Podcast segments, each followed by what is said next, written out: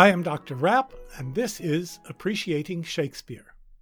Series 1, Chapter 7 While the Footnotes Shakespeare's Mental Furniture. Session 4 Disintegrating Forces. In the previous three sessions, we looked at the more or less unified worldview that Shakespeare inherited from the medieval Christian and classical humanist traditions. Today, we will look at the forces already at work in Shakespeare's time that were tending to break up that more or less unified worldview. At the same time that Shakespeare was inheriting the great medieval synthesis as the ground of his thought, there were forces in motion that tended to the disintegration of that great synthesis. These forces had been set in motion by the resurgence of the study of ancient languages and art, the emphasis on human reason, and the reassessment of Christian doctrine, all of which characterized Renaissance humanism. Specifically, the 15th and 16th centuries produced calls for religious reform, radical skepticism, and a passion for the science of the physical world. First, there were the Protestant Reformation and the religious wars arising from it. The reassessment of religious doctrines and the reaction to the corruption of elements among the clergy of the Catholic Church were among the forces that led to the Protestant Reformation, whose central figures were Martin Luther and John Calvin. Luther's 95 Theses, submitted for debate and probably nailed to the door of All Saints' Church in Wittenberg, Germany in 1517, are considered the initiation of the Reformation. The reform movements, passionately embraced by many, particularly in Northern Europe, focused on certain theological differences with Catholic dogma. Protestants believed that salvation comes only through faith, sola fide, and not also through good works, that is, the sacraments of the Church. Protestants believed that only Scripture, sola scriptura, and not the Church, was the source of true doctrine. Other controversies involved the existence and nature of purgatory, whether men could benefit spiritually from the merits of the saints, the Church's authorization of the sale of spiritual indulgences, and the actual and perceived corruption of the Catholic clergy, and in particular of the Roman Curia, that is, the upper echelons of the church hierarchy. The Reformation movement, intertwined with political divisions in Europe, led to a long series of religious wars Roman Catholics against Calvinist Huguenots in France, Belgian and Netherland Protestants against Catholic Spain, culminating in the devastating all out Thirty Years' War from 1618 to 1648, which resulted in 8 million dead. The Peace of Westphalia in 1648 effectively ended the European wars between Protestants and Catholics by establishing several principles that became staples of later European and world political history sovereign states, peaceful coexistence, balance of power, and the principle cuius regio eius religio, that is, the ruler's religion determines the religion of those he rules. In England, the conflict between the Protestant movement and the Catholic Church took the form of persecutions, of Catholics, then of Protestants, then again of Catholics, by the successive monarchs and their courts and parliaments. Henry VIII was the first to break with Rome over his desire to divorce his wife and marry Anne Boleyn. He called Parliament into the series of sessions later called the Reformation Parliament from 1529 to 1536, which outlawed various relations to the Church of Rome. In 1534, by the Act of Supremacy, he made himself the head of the Church of England. For refusing to accept that act, Sir Thomas More died a martyr and was later recognized as a saint by the Catholic Church. By 1536, nearly 400 lesser monasteries had been suppressed, and Henry's ten articles of faith were published. In 1539, over 600 of the greater monasteries were suppressed and their property given to the king's favorites or sold. Under Henry's short lived son, Edward VI, the Catholic Mass was abolished, and in 1549 use of the Protestant First Prayer Book was made compulsory. When Mary Tudor became queen, 1553 to 1558, she took many steps to restore the position of Catholics and the Church. She married the Catholic Philip II of Spain, reconciled with Rome, and in 1555 repealed the Act of Supremacy, thereby restoring the English Church's loyalty to the Pope. She also had many illustrious Protestant leaders burnt at the stake. Then Elizabeth I became queen, and with the Parliament of 1559 re established Protestantism in England. By the Second Act of Supremacy, Elizabeth became not supreme head, because Christ is called the head of the Church, but supreme governor of the Church of England. Use of the Prayer Book of 1552 was required, as was regular church attendance.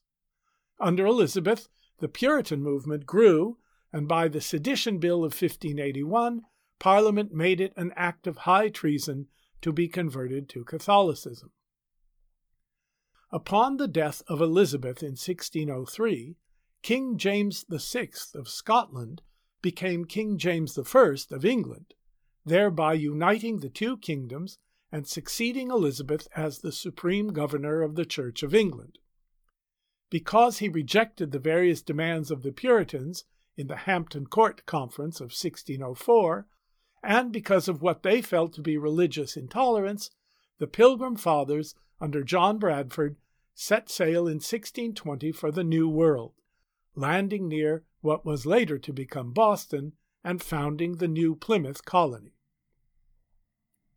During Shakespeare's life, which overlapped with the reigns of Elizabeth and James, all public discussion, including fictional discussion of religious matters, took place in the context of this succession of alternating rules and persecutions.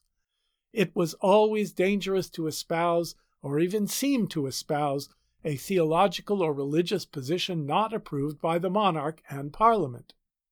Hence, Shakespeare took care to avoid articulating unauthorized religious claims in his plays, or to put them, when necessary, into the mouths of villains or foreigners, or both.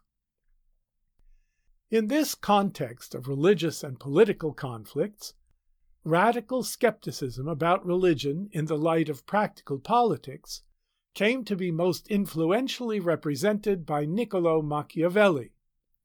In his work The Prince, he advised his prince, meaning the advice to apply to any prince, on how to maintain power and control over the state in the name of stability and the achievement of political goals.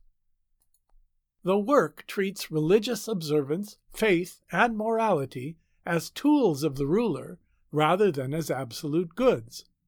As a result, to many, Machiavelli seemed to overturn the ultimate authority of God and the moral law in favor of practical success. Where morality served the practical purposes of the prince, it ought to be practiced. Where compromise of moral or religious principles might serve the prince's political purposes, compromise and immorality were called for. As a result of this inversion of the hierarchy of values, Machiavelli became a watchword of Renaissance drama, a representation of all that was proud, self serving, immoral, and undermining of the moral tradition and of the political tradition that held the prince to be responsible to God above all. The clearest example of this perhaps somewhat unjust representation of Machiavelli comes in the prologue to Christopher Marlowe's play The Jew of Malta, in which Machiavel says, I count religion but a childish toy, and hold there is no sin but ignorance.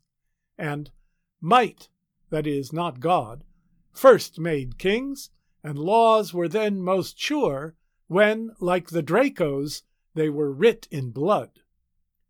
Draco was an ancient lawgiver of Athenian tradition, who made death the penalty for most offenses.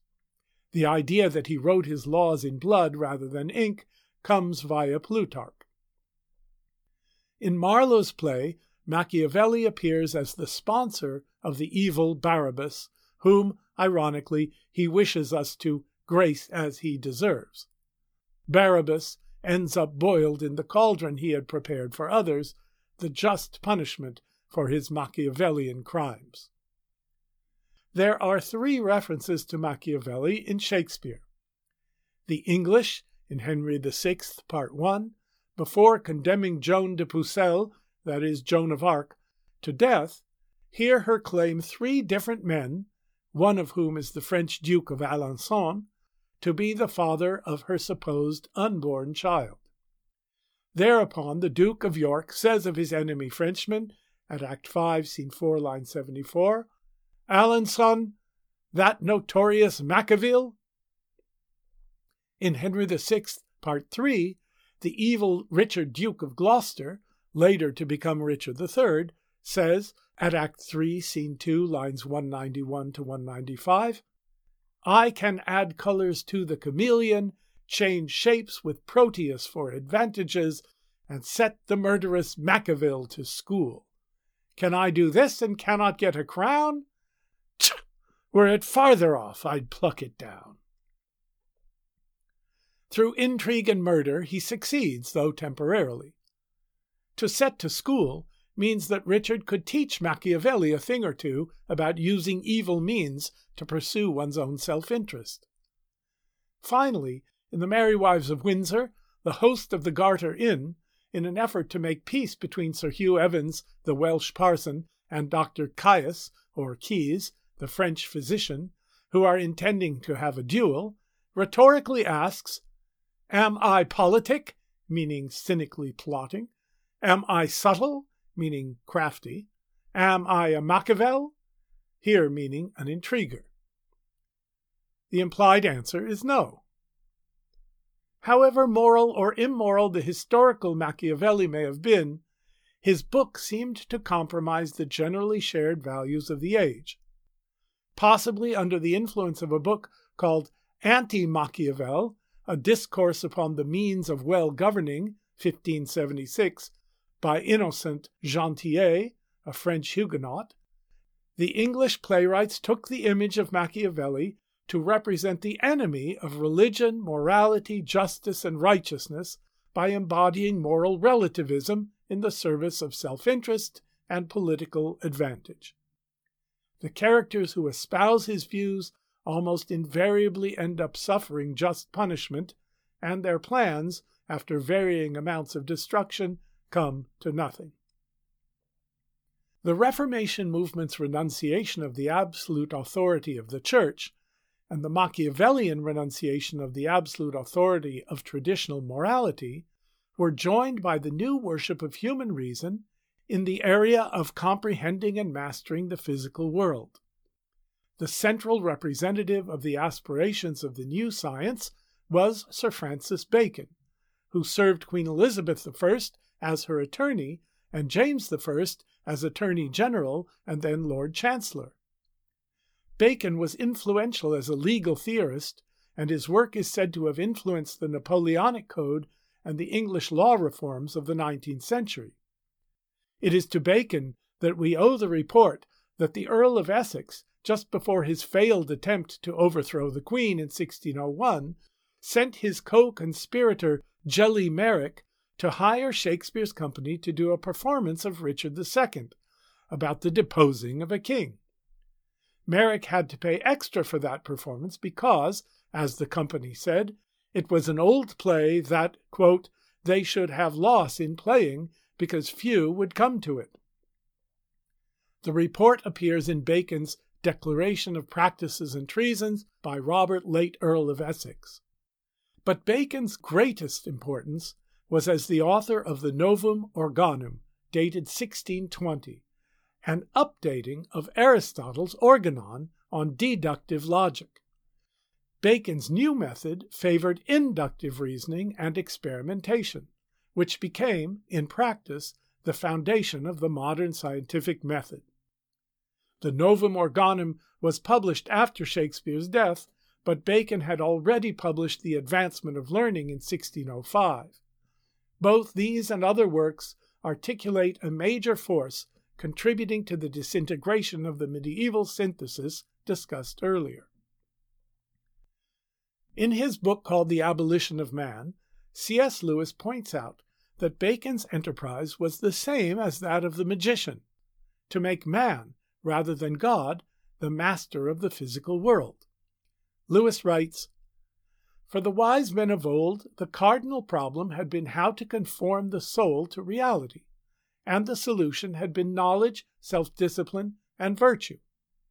For magic and applied science alike, by contrast, the problem is how to subdue reality to the wishes of men. To achieve this goal, both the magician and the scientist are ready to do things hitherto regarded as disgusting and impious, such as digging up and mutilating the dead. In Christopher Marlowe's Dr. Faustus, the protagonist, seeking magical power and omnipotence, sells his soul to the devil in order to become, as he says at line 60, a mighty god. Francis Bacon, says Lewis, quote, rejects magic because it does not work, but his goal is that of the magician. That is, finding ways to make the physical world do man's bidding. There is plenty of evidence that Shakespeare valued practical knowledge in the service of people. Friar Lawrence's knowledge of the power of herbs and flowers to harm and heal, quoted in the previous session, is an example. Nonetheless, Shakespeare rejects Bacon's valuing the practical benefits of knowledge above virtue. He is of the older school, as one sees in his portrayal of the art of medicine. What Shakespeare stresses in his good doctors is knowledge in the service of healing, and healing in the context of virtuous piety and humility.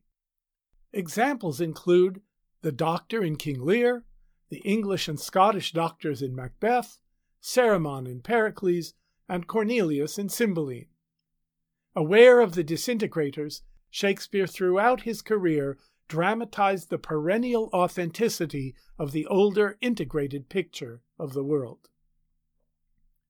In the next session, the last of this chapter, we will look at the concept of decorum, the nature of realism in morality plays, and the notion that foreground is background. I am Dr. Rapp, and this is Appreciating Shakespeare.